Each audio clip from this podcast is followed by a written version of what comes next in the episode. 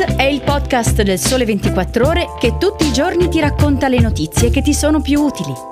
Su tutte le piattaforme gratuite e sul sito del Sole 24 Ore.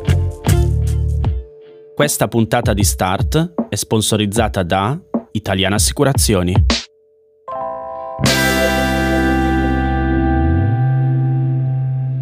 Ciao e bentornati all'ascolto di Start. Oggi è giovedì 2 dicembre. Io sono Alberto Magnani e oggi vi voglio parlare delle frontiere chiuse per la variante Omicron, delle comunità energetiche rinnovabili e della corsa contro il tempo per le selezioni di mille professionisti per la pubblica amministrazione. Iniziamo dalla prima storia. Il panico è dilagato su scala internazionale quando i ricercatori sudafricani hanno rilevato il 25 di novembre una nuova variante del Covid, poi ribattezzata Omicron dall'Organizzazione Mondiale della Sanità. L'allarme sembra essersi un po' sgonfiato rispetto alla settimana scorsa, ma il timore di una proliferazione di Omicron ha spinto sempre più governi a una stretta sugli arrivi dall'Africa australe. L'escalation di chiusure e blocchi alle frontiere, simili a quella dei periodi più cupi del lockdown, ha costretto l'Organizzazione Mondiale della Sanità a lanciare l'invito a un approccio calmo, razionale e proporzionato contro il rischio di isolamento di una intera regione. Anche perché, a quanto emerso, la variante era stata già rilevata in Europa prima del suo sequenziamento ufficiale a Pretoria, facendo presagire l'inutilità di un blocco circostanziato esclusivamente all'Africa australe. L'appello però sembra essere caduto nel vuoto. Il Regno Unito e la Unione Europea hanno già deciso di sospendere gli ingressi dalla regione, mentre gli Stati Uniti di Joe Biden hanno deciso per nuove strette che aumentino il controllo sugli ingressi delle aree ritenute più a rischio. Israele ha sigillato del tutto le sue frontiere per 14 giorni e ora il governo ha autorizzato il tracciamento dei telefoni dei casi sospetti per ricostruire l'eventuale circolazione del virus. Il Giappone vieta gli arrivi dai paesi ritenuti focolai per la variante, una lista che include Angola, Botswana, Eswatini, Lesotho, Malawi, Mozambico, Namibia, Sudafrica, Zambia e Zimbabwe.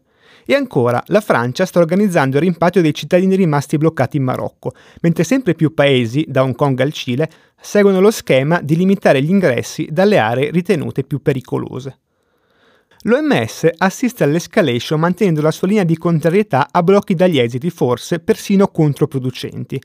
La chiusura delle frontiere, comunica infatti l'organizzazione, non fermerà la diffusione internazionale della variante e potrebbe avere effetti negativi, rappresentando semmai un pesante fardello su vite e mezzi di sussistenza. In aggiunta, spiega sempre l'OMS, c'è il rischio che l'isolamento inflitto al Sudafrica per la scoperta della mutazione favorisca una sorta di omertà delle autorità nazionali disincentivandole a segnalare e condividere dati epidemiologici e di sequenziamento.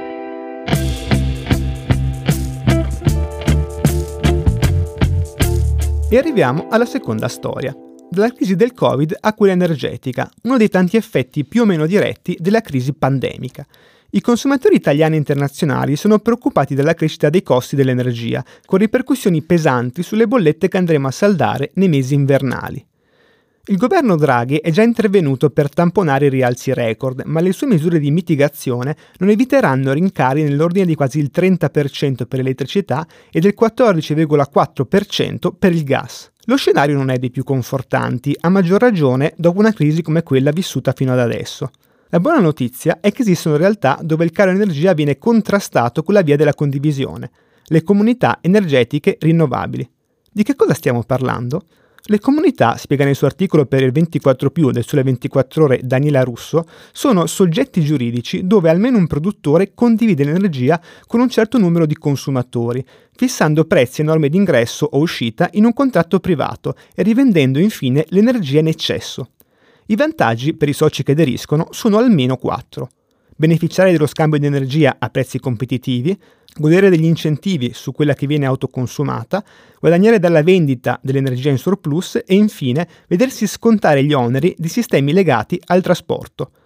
Secondo una stima di Lega Ambiente, il risparmio complessivo supera il 30%, con bollette più basse dal 15 al 40%, a tutto vantaggio dei consumatori. L'associazione registra oggi una trentina di comunità da fonti rinnovabili e di autoconsumo già attive o in partenza, ma i numeri potrebbero lievitare negli anni. L'Enea, l'Agenzia Nazionale per le Nuove Tecnologie, l'Energia e lo Sviluppo Economico, ha predisposto una piattaforma gratuita che consente la progettazione della comunità energetica per simulare investimenti, volumi e ritorni economici. Nel frattempo si segnalano le prime esperienze, a partire dal mezzogiorno. A Napoli, nel quartiere San Giovanni a Teducci, una comunità energetica e solidale promossa da Lega Ambiente, Fondazione Famiglia di Maria e Fondazione Con il Sud ha raccolto 40 adesioni e consentirà di risparmiare 300 euro l'anno sulle bollette dell'elettricità.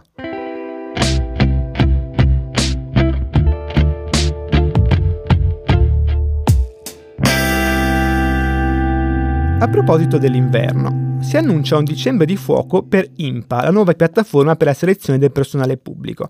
Il primo test per il portale, spiega su 24 più Vittorio Nuti, coinciderà con la selezione di mille professionisti ed esperti a supporto degli enti locali nella gestione dei procedimenti amministrativi complessi. Gli avvisi di reclutamento, non appena saranno pubblicati in blocco sul portale del Dipartimento della Funzione Pubblica, daranno il via a una corsa contro il tempo, visto che le procedure di selezione dovranno essere completate entro il mese in corso.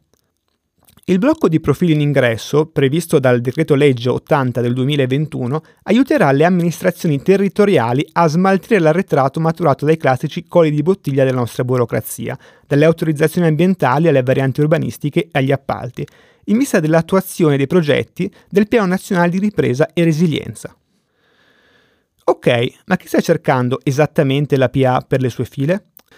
Tra i mille profili richiesti dalle regioni, il più ambito è quello degli esperti amministrativi, 98 figure richieste, seguito da ingegneri ambientali, 93, ingegneri civili, 86 ed esperti giuridici, 80.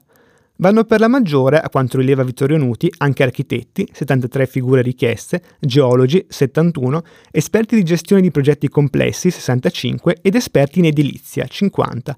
La lista si allarga poi agli ambiti più disparati, dagli esperti gestionali, 41 figure richieste, i geometri, 33, ingegneri delle comunicazioni, 29, gli esperti digitali, 25, i biologi, 22 e via discorrendo. Per ogni profilo è stato realizzato un avviso che si compone di informazioni generali, descrizione del profilo professionale, esperienze e specializzazioni nei settori di competenza e ambito territoriale di svolgimento delle prestazioni. Dopo la pubblicazione degli annunci, il portale raccoglierà le candidature e fornirà alle pubbliche amministrazioni interessate l'elenco dei professionisti disponibili. Le regioni riceveranno liste di candidati suddivisi per profili, con le informazioni necessarie per avviare la fase finale di reclutamento, convocazione e colloqui nell'ambito di una procedura comparativa tra i nominativi che compaiono nell'elenco. Lo step conclusivo si svolgerà sotto forma di colloqui remoto, attraverso videoconferenze. Siamo arrivati al termine di questa puntata di Start. Se avete dubbi, domande, curiosità, potete scrivermi come sempre ad alberto.magnani chiocciola il sole 24 ore.com. Start torna domani. A presto!